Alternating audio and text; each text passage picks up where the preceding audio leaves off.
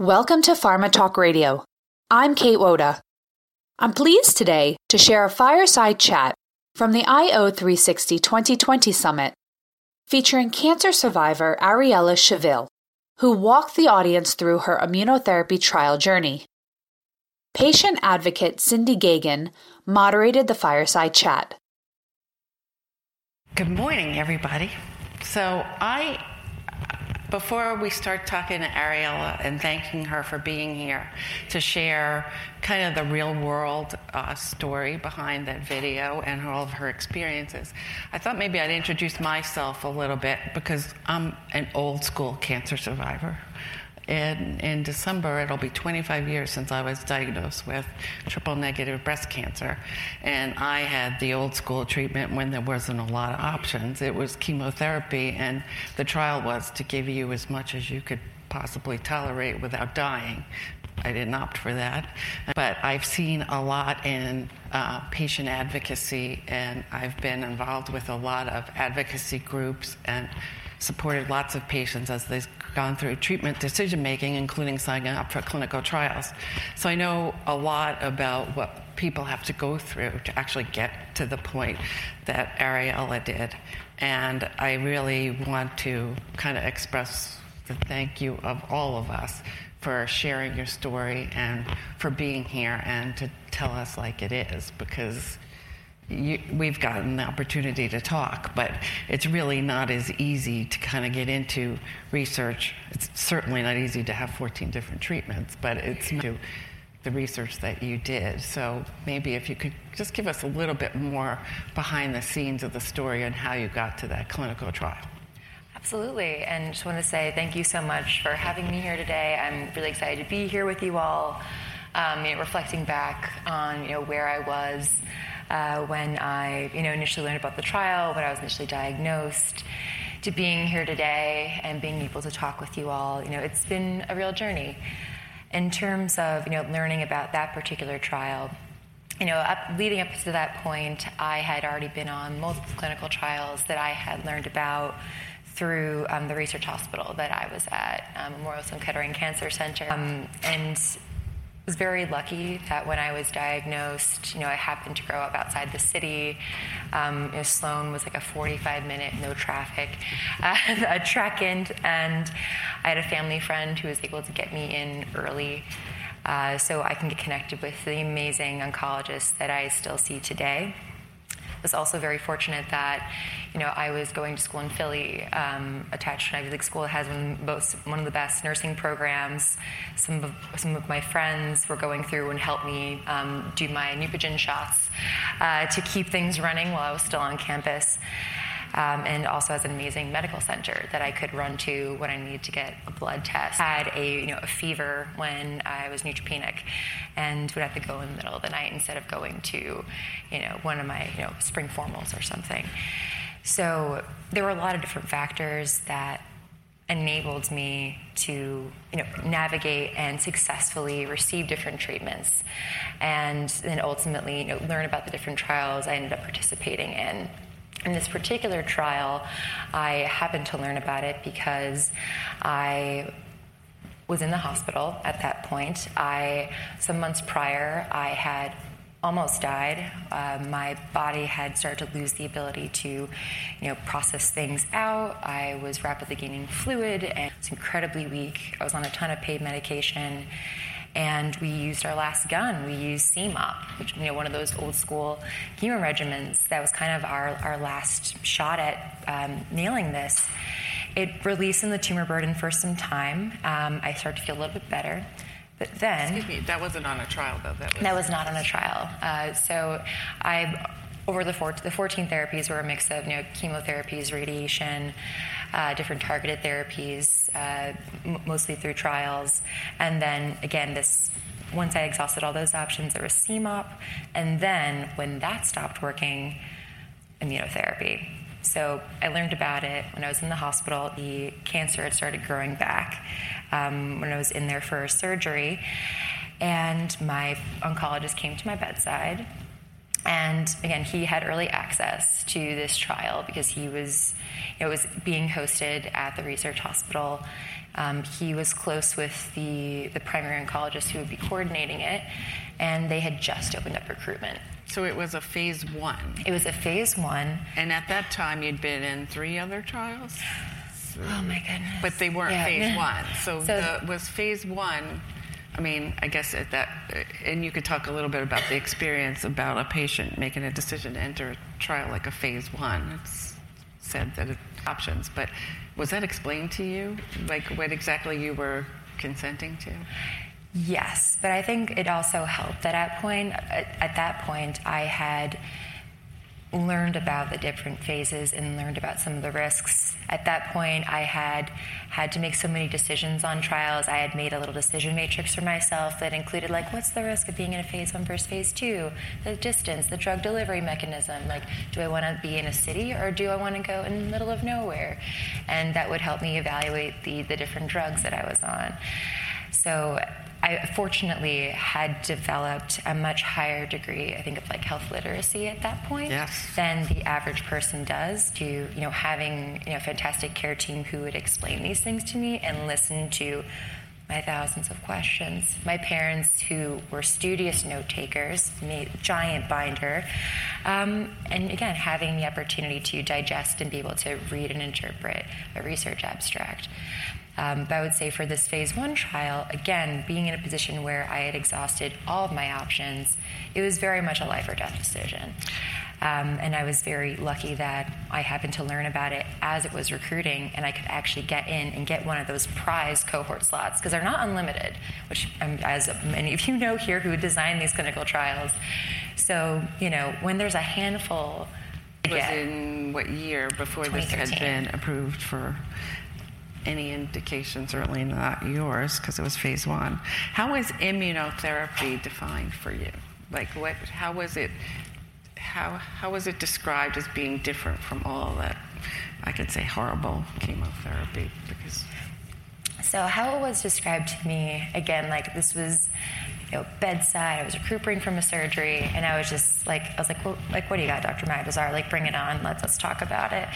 And he's like, well, this is different uh, in that you know it's you may it- it's different than how the other treatments have worked in the past. A lot of the treatments I'd had before uh, were meant to target or were more of a broad-based attack, like a chemotherapy.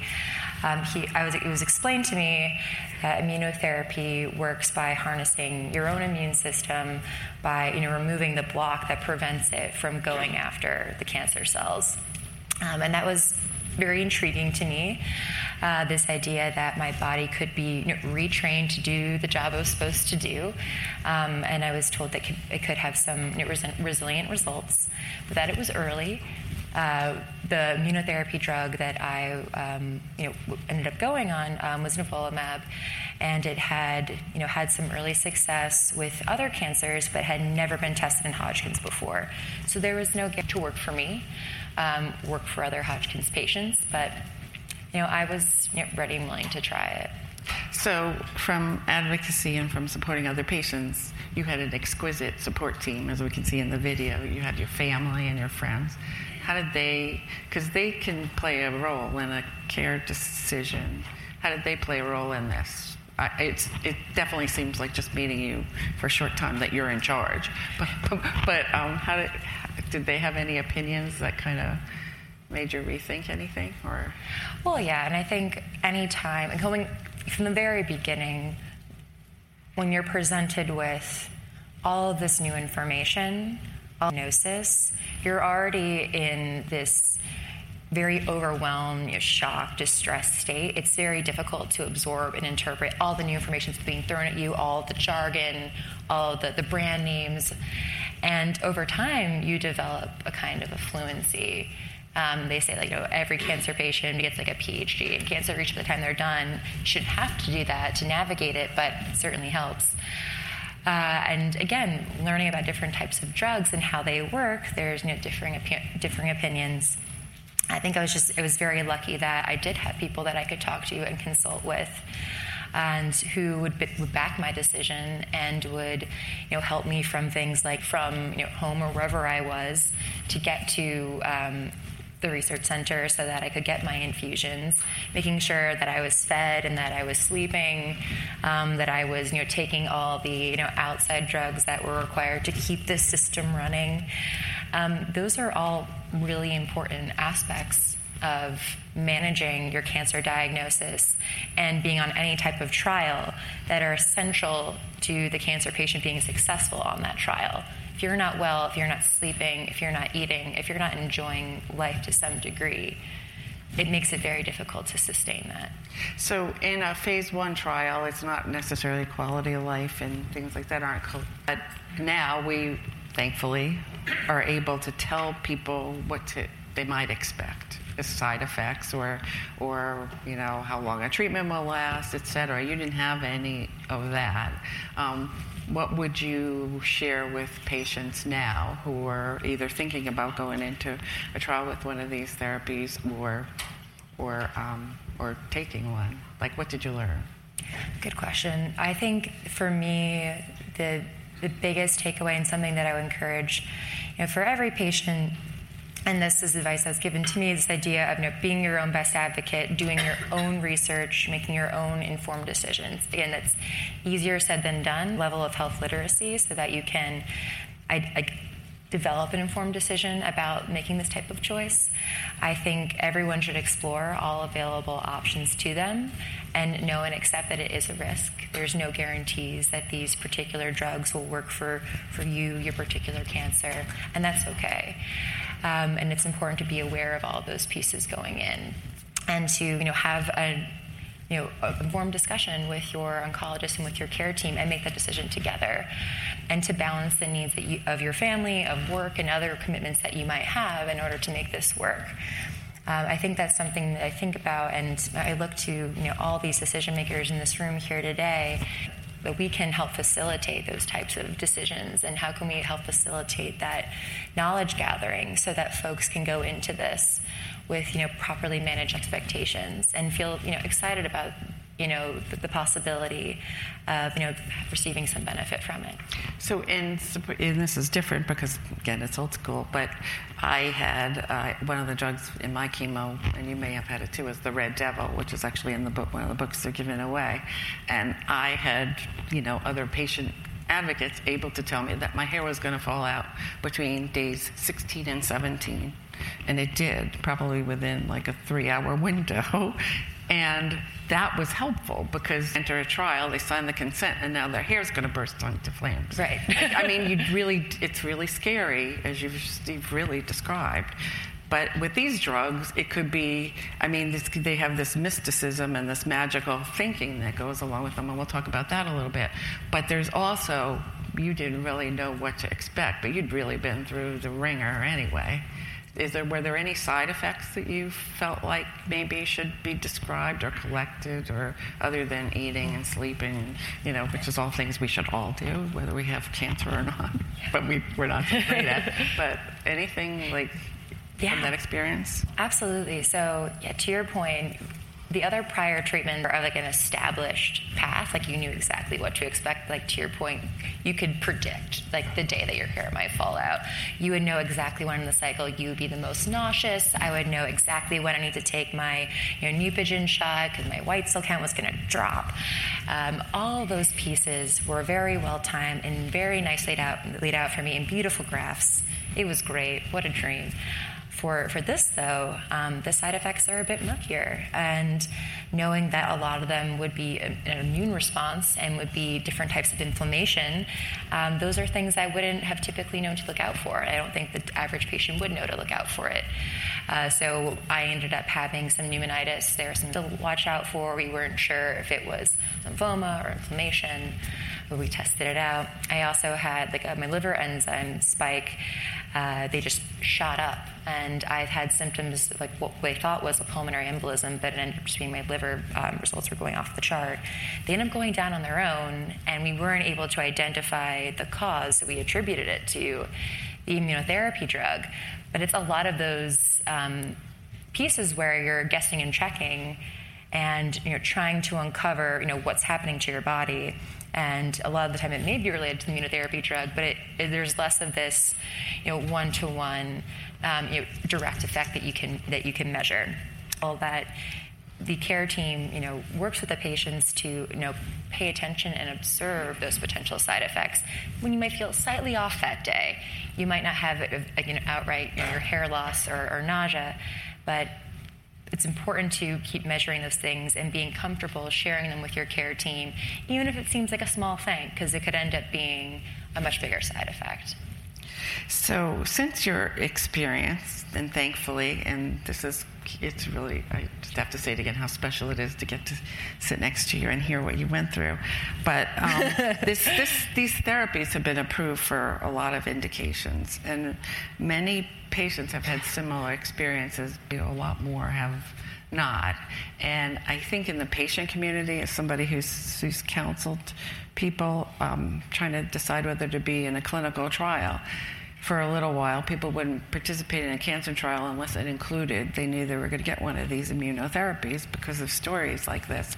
But it does not work for everybody, as I think um, everybody in this room is probably working on, and we don't necessarily know for whom it works best. Um, and then there's TV ads that promote this magical kind of um, concept. Um, what would you suggest to patients?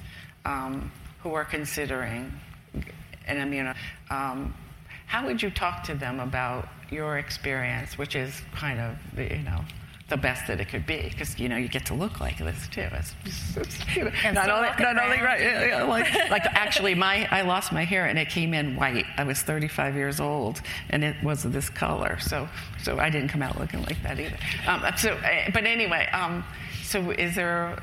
How how would you because information seeking, not all patients want a lot of information, but how do you find out about these therapies in the best way and whether they're better for you or the right choice for you?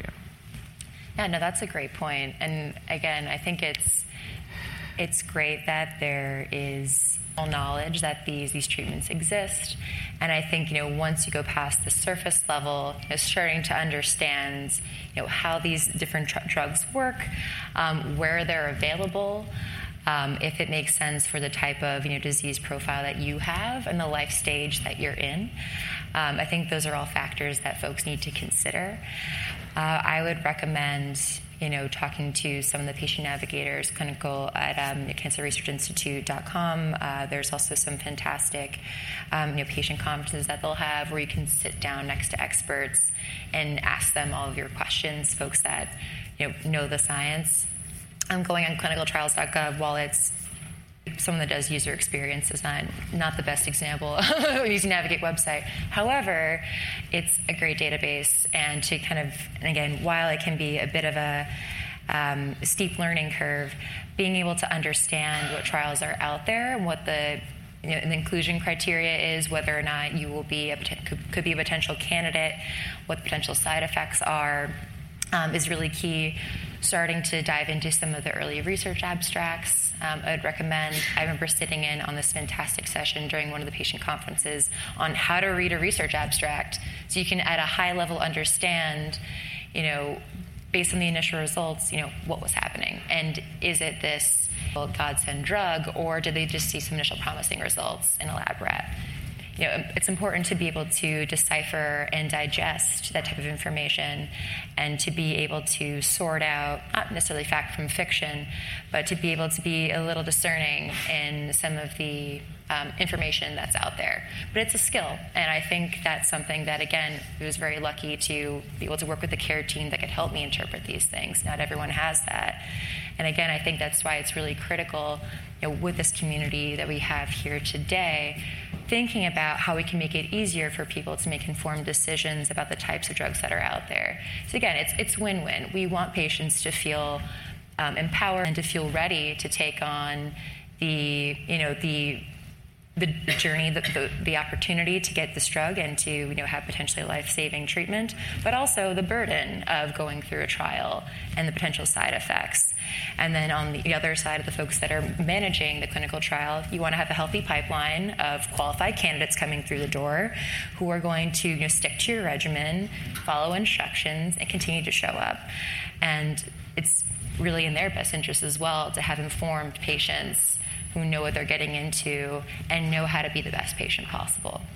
So you d- didn't finish the trial. Well, so tell. So now you're in the trial. Yes. It's clearly working. Describe from that point and now your life now, like what follow up looks like, or if.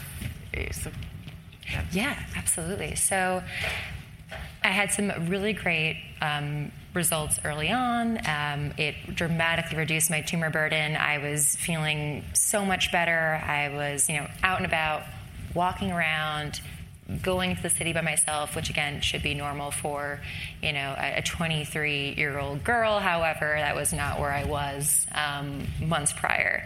Um, so it was dramatic in terms of the change. Um, and I was on half. You could be on it for you know up to two years, and you have the option to um, get more drug it, should you need it. So I always had that in my back pocket, uh, which was a nice safety net. Uh, but I ended up going off the trial when I had uh, that liver enzyme spike, um, and they weren't able to identify a clear cause. So they're like, it must be the immunotherapy. So we'll just hold off. At that point, again, I was very lucky that the drug had already you know, eliminated almost all, if not all, of the, you know, the active cancer cells in my body and was con- continuing to keep things in check. So we went into this watch and wait period, which is like, can be your biggest nightmare if you're someone who like likes certainty, likes getting the stamp that's like you're done. That wasn't my situation at all. I would like every cup every every every four weeks initially I would come in, you know, we do how are we doing? Still good, okay we moved to like you know six to eight weeks and then it became like once a quarter. And you know now i'm in you know once every six months follow up and there's much less of this fear though it's still there in the back of my mind. It can change at any time.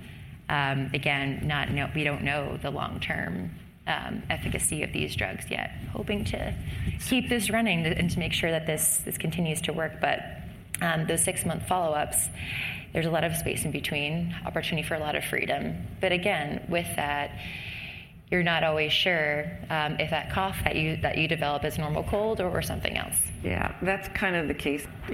25 years, it's kind of not totally there. But uh, as my husband said, once you're a pickle, you can never be a cucumber again. But I've been worked up for brain mets, liver mets. I mean, it's just you have a toe, your toe hurts. and you're like, oh my God, what's But, but for these drugs, it's like there's a lot less known about them. I have a, a very close friend who was also miraculously cured of a rare esophageal tumor. And um, she got it on an expanded access program, not through a trial. There was no trial available, and they didn't know how long she should stay on it. So when she was NED, she continued to go for therapy for three years. Wow. Because there was a and that was that ended probably two years ago. Um, but you you have follow up every six months for as long.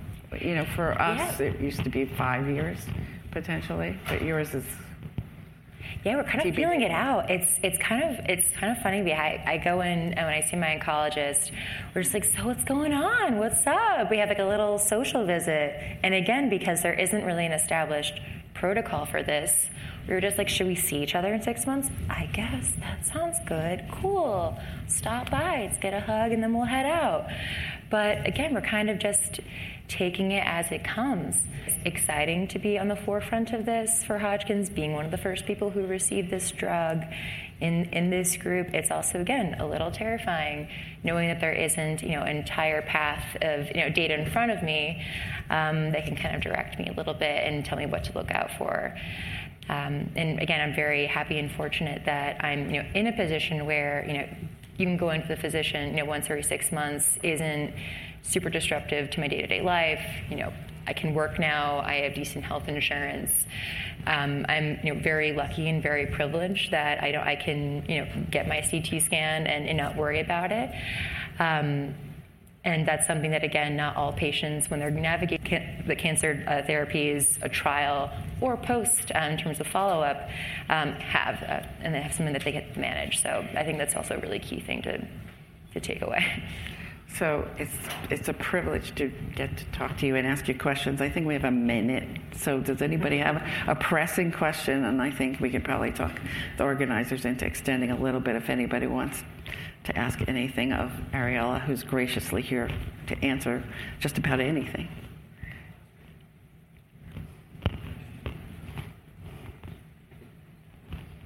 I think it's there. oh, it's on now? Okay. Ariella, first of all, thank you for your courage to get up and talk, tell your story for uh, others who may benefit from it. Um, my quick question is it, I'll go back to something you said in the beginning, you touched on a little bit.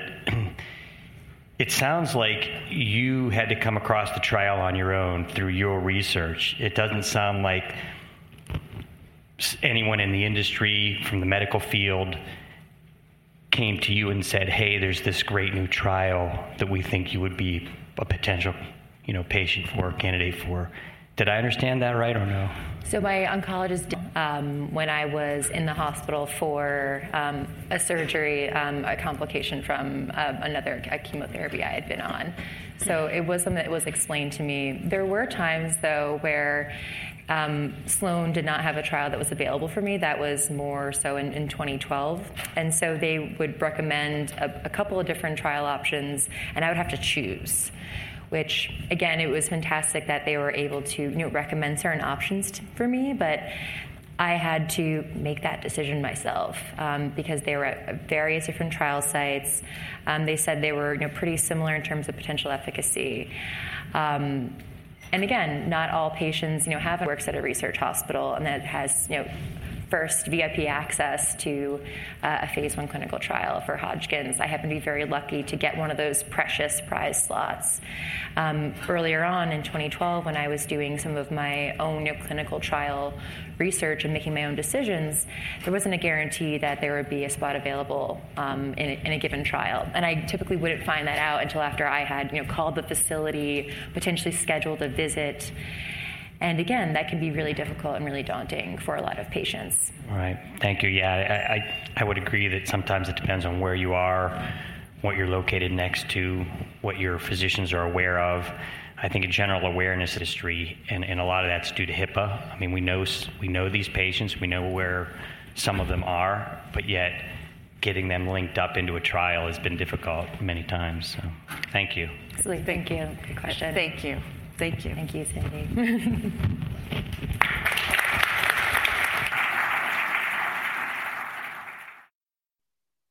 I hope you enjoyed the podcast from the IO 360 2020 conference. The next IO 360 meeting will take place virtually February 23rd through 26th, 2021. For more information, visit www.io360summit.com.